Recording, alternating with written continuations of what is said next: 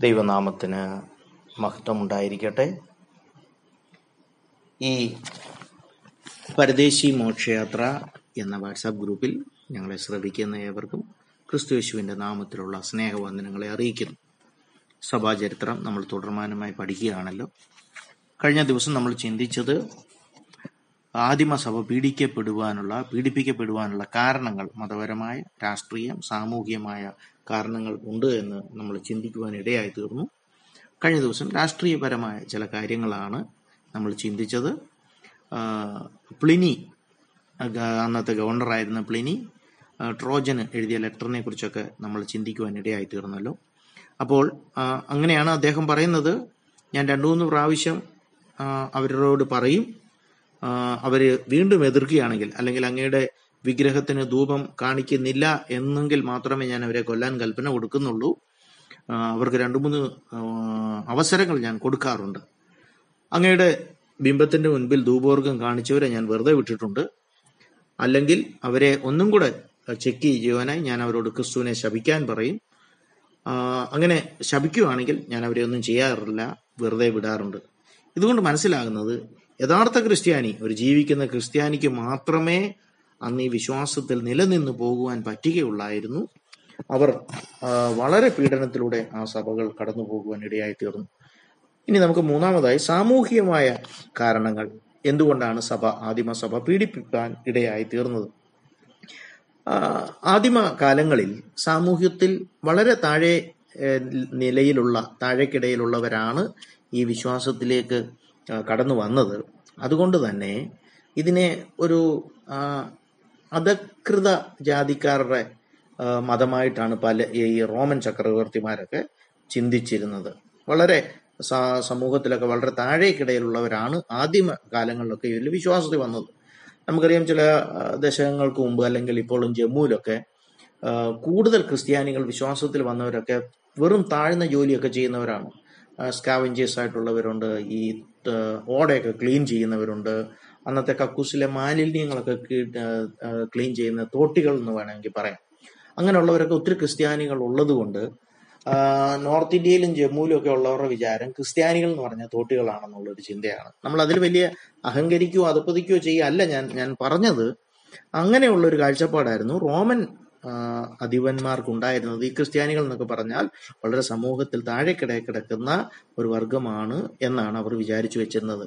അടുത്തത് ഈ വളരെ സമൂഹത്തിൽ ഇൻഫ്ലുവൻസ് ആയിട്ടുള്ള അധികാരികളൊക്കെ പല പീഡനങ്ങളും നേരിട്ട് കണ്ട പലരും വിശ്വാസത്തിലൊക്കെ വരാൻ ഇടയായിട്ടുണ്ട്. പക്ഷേ പിന്നെ ഇവർ ഈ വളരെ സമൂഹത്തിൽ വളരെ ഉന്നത നിലവാരത്തിൽ ഉള്ളവർ വിശ്വാസത്തിൽ വന്നാൽ ഈ താഴേക്കിടയിലുള്ളവരുമായിട്ട് ഒരുപോലെ സഹകരിക്കുന്നു ഒരുപോലെ ആഹാരം കഴിക്കുന്നു അത് അവരുടെ അധികാരത്തെ ചോദ്യം ചെയ്യുവാൻ ഇടയായി തീർന്നു. സാമൂഹികമായി സഭയെ പീഡിപ്പിക്കാനുള്ള സാമൂഹികമായ കാരണങ്ങൾ ഒട്ടനവധി ഉള്ളതിൽ ഒന്ന് രണ്ടെണ്ണം മാത്രമാണ് നമ്മളൊന്ന് ചിന്തിക്കുന്നത്. അടുത്തത് ഈ സാമൂഹിക അകലം ഞാൻ മുമ്പേ പറഞ്ഞതുപോലെ സൊസൈറ്റിയിൽ നല്ല പൊസിഷനിൽ ഇരിക്കുന്നവരുണ്ട് നല്ല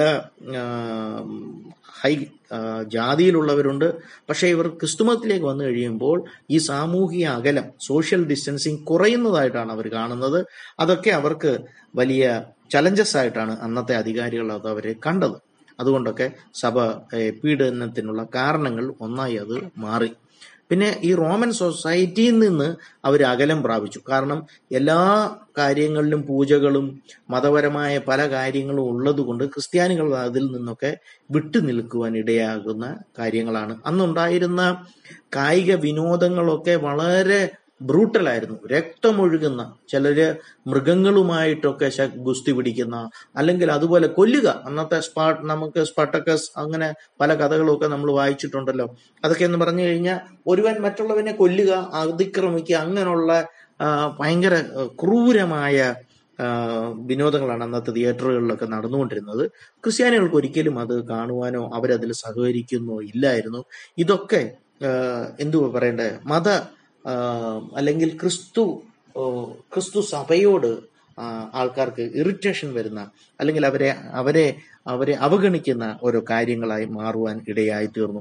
പിന്നെ പ്രത്യേകിച്ച് ഇവർ രഹസ്യ കൂടിവരവുകളാണ് അന്ന് പരസ്യമായിട്ട് അങ്ങനെ ആരാധിപ്പാൻ കഴിയാത്തത് കൊണ്ട് രഹസ്യ കൂടിവരവുകളാണ് അന്ന് സംഭവിച്ചു കൊണ്ടിരുന്നത് നമ്മൾ അതിനെക്കുറിച്ച് കുറച്ചും കൂടെ കാര്യമായിട്ട് നോക്കും.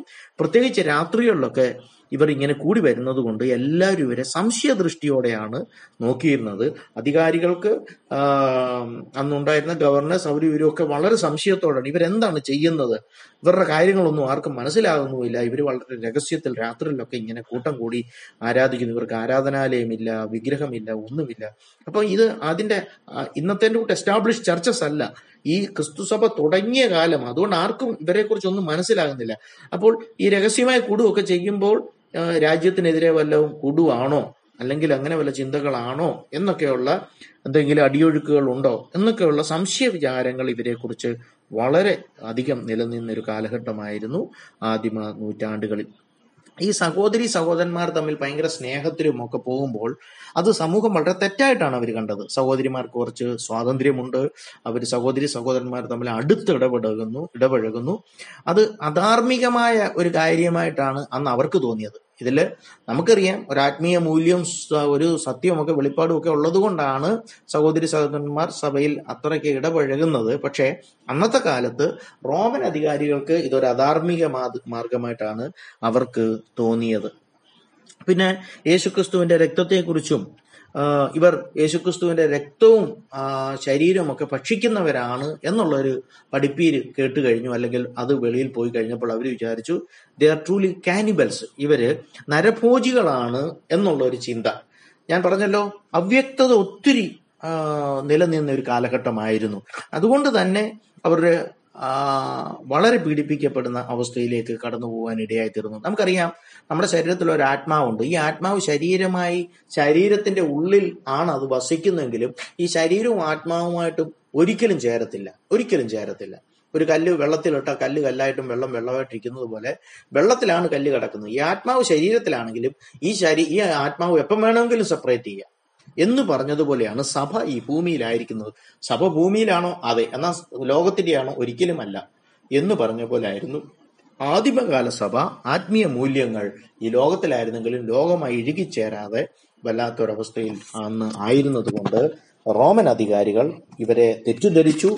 ആ തെറ്റിദ്ധാരണകളെല്ലാം പീഡനത്തിന് കാരണമായി തീരുവാൻ ഇടയായി തീർന്നു അതുകൊണ്ട് നമ്മൾ ഇപ്പൊ ചിന്തിക്കുന്നത് മതപരമായും രാഷ്ട്രീയപരമായും സാമൂഹികപരമായും ചില കാരണങ്ങൾ സഭ എന്തുകൊണ്ട് പീഡിപ്പിക്കപ്പെട്ടു എന്നുള്ള കാരണങ്ങളാണ്. പക്ഷെ ഒന്ന് ഞാൻ എടുത്തു പറയുന്നു ഈ പീഡനങ്ങളിൽ കൂടെ ഒക്കെ സഭ അതപ്പതിച്ചില്ല. മീൻ രണ്ടായിരം വർഷം ഈ സഭ നിലനിന്നെങ്കിൽ പീഡനങ്ങൾക്ക് തകർത്തുവാൻ തളർത്തി കളയുവാൻ കഴിഞ്ഞില്ല. ഈ പീഡനത്തിന്റെ മധ്യത്തിലും ദൈവം സഭയെ കാത്തു സൂക്ഷിച്ചു. ഇനി ഈ ഈ പീഡനങ്ങളോടുള്ള ആദിമ സഭയുടെ പ്രതികരണം നമ്മൾ നോക്കുന്നത് നല്ലതാണ്. കാരണം സഭ എക്കാലത്തും പീഡനത്തിലൂടെ കടന്നു പോകുന്നതാണ്. ഞാൻ പറഞ്ഞല്ലോ എ ഡി ഇരുന്നൂറ്റി അമ്പത് വരെ ഓരോ ദേശത്തോ പ്രദേശത്തോ മാത്രം കേന്ദ്രീകരിച്ച് സഭാപീഡനം തുടർന്നു വന്നെങ്കിൽ എ ഡി ഇരുന്നൂറ്റമ്പത് ആയപ്പോഴത്തേക്ക് ഇത് ലോകവ്യാപകമായി അല്ല അല്ലെങ്കിൽ റോമൻ സാമ്രാജ്യ വ്യാ മുഴുവനായി വ്യാപിപ്പാനിടയായി. എന്ന് പറഞ്ഞാൽ റോമൻ സാമ്രാജ്യം മുഴുവൻ ക്രിസ്ത്യാനികൾക്കെതിരെ തിരിയുന്ന ഒരു കാലഘട്ടമായിരുന്നു. ഇരുന്നൂറ്റി അമ്പത് ഇരുന്നൂറ്റി എ ഡി ഇരുന്നൂറ്റി അമ്പത് കാല അളവ് എന്ന് പറഞ്ഞാൽ ഡേഷ്യസ് ചക്രവർത്തിയുടെ കാലഘട്ടം എന്ന് നമുക്ക് പറയുന്നത്. അത് കാരണം ഏകദേശം ആ കാലയളവ് എന്ന് പറയുന്നത് റോമൻ സാമ്രാജ്യം ഉണ്ടായിട്ട് ആയിരം വർഷമായി. പക്ഷെ അപ്പോഴത്തേക്ക് ഏകദേശം ഇതിന് തിരശീല വീഴുവാൻ ഇടയായി തീർന്നു. നമുക്കറിയാം ഒത്തിരി കുത്തിത്തിരിപ്പുകളും പ്രശ്നങ്ങളും അങ്ങോട്ടും ഇങ്ങോട്ടും മിസ്അണ്ടർസ്റ്റാൻഡിംഗ് ഒക്കെ റോമൻ ഭരണത്തിൽ ഉള്ളത് കൊണ്ട് ഇവർ പലരും കുതികാൽ വെപ്പും ഒക്കെ നമുക്കറിയാം. ഒത്തിരി കഥകളും ഒത്തിരി നാടകങ്ങളും ഒക്കെ ഉണ്ടല്ലോ. അതൊന്നും ഞാൻ തൊടുന്നില്ല. ആ, കാലഘട്ടങ്ങളിൽ ഈ റോമൻ സാമ്രാജ്യത്തിന്റെ പ്രഭ കുറയുവാൻ അല്ലെങ്കിൽ അസ്തമ അസ്തമയത്തിന് കാലം അടുത്തതുകൊണ്ട് അവർ ക്രിസ്ത്യാനികൾ അപ്പോൾ ഈ സമയത്ത് ക്രിസ്ത്യ സഭ ഇങ്ങനെ വളർന്നു വരിക തഴച്ചു വളരുക. അപ്പോൾ അവർ പറഞ്ഞുണ്ടാക്കിയത് ക്രിസ്തു സഭയുടെ വളർച്ചയാണ് റോമൻ സാമ്രാജ്യത്തിന് അധപ്പതനത്തിന് കാരണമായി തീർന്നത്. അതിന് കാരണമായിട്ടാണ് ഞാൻ മുമ്പേ പറഞ്ഞ മതപരമായും രാഷ്ട്രീയപരമായും സാമൂഹ്യപരമായും. എന്തെങ്കിലും തെറ്റ് ആരുടെയെങ്കിലും തലയിൽ വെക്കണമല്ലോ. ഇപ്പൊ കോവിഡ് വളരെ വ്യാപനമുണ്ടായി. ഏതെങ്കിലും ഒരു മതത്തിന്റെ തലയിൽ അടിച്ചു ഏൽപ്പിക്കാൻ ശ്രമിക്കുന്നത് പോലെയാണ് അന്ന് സംഭവിച്ചത്.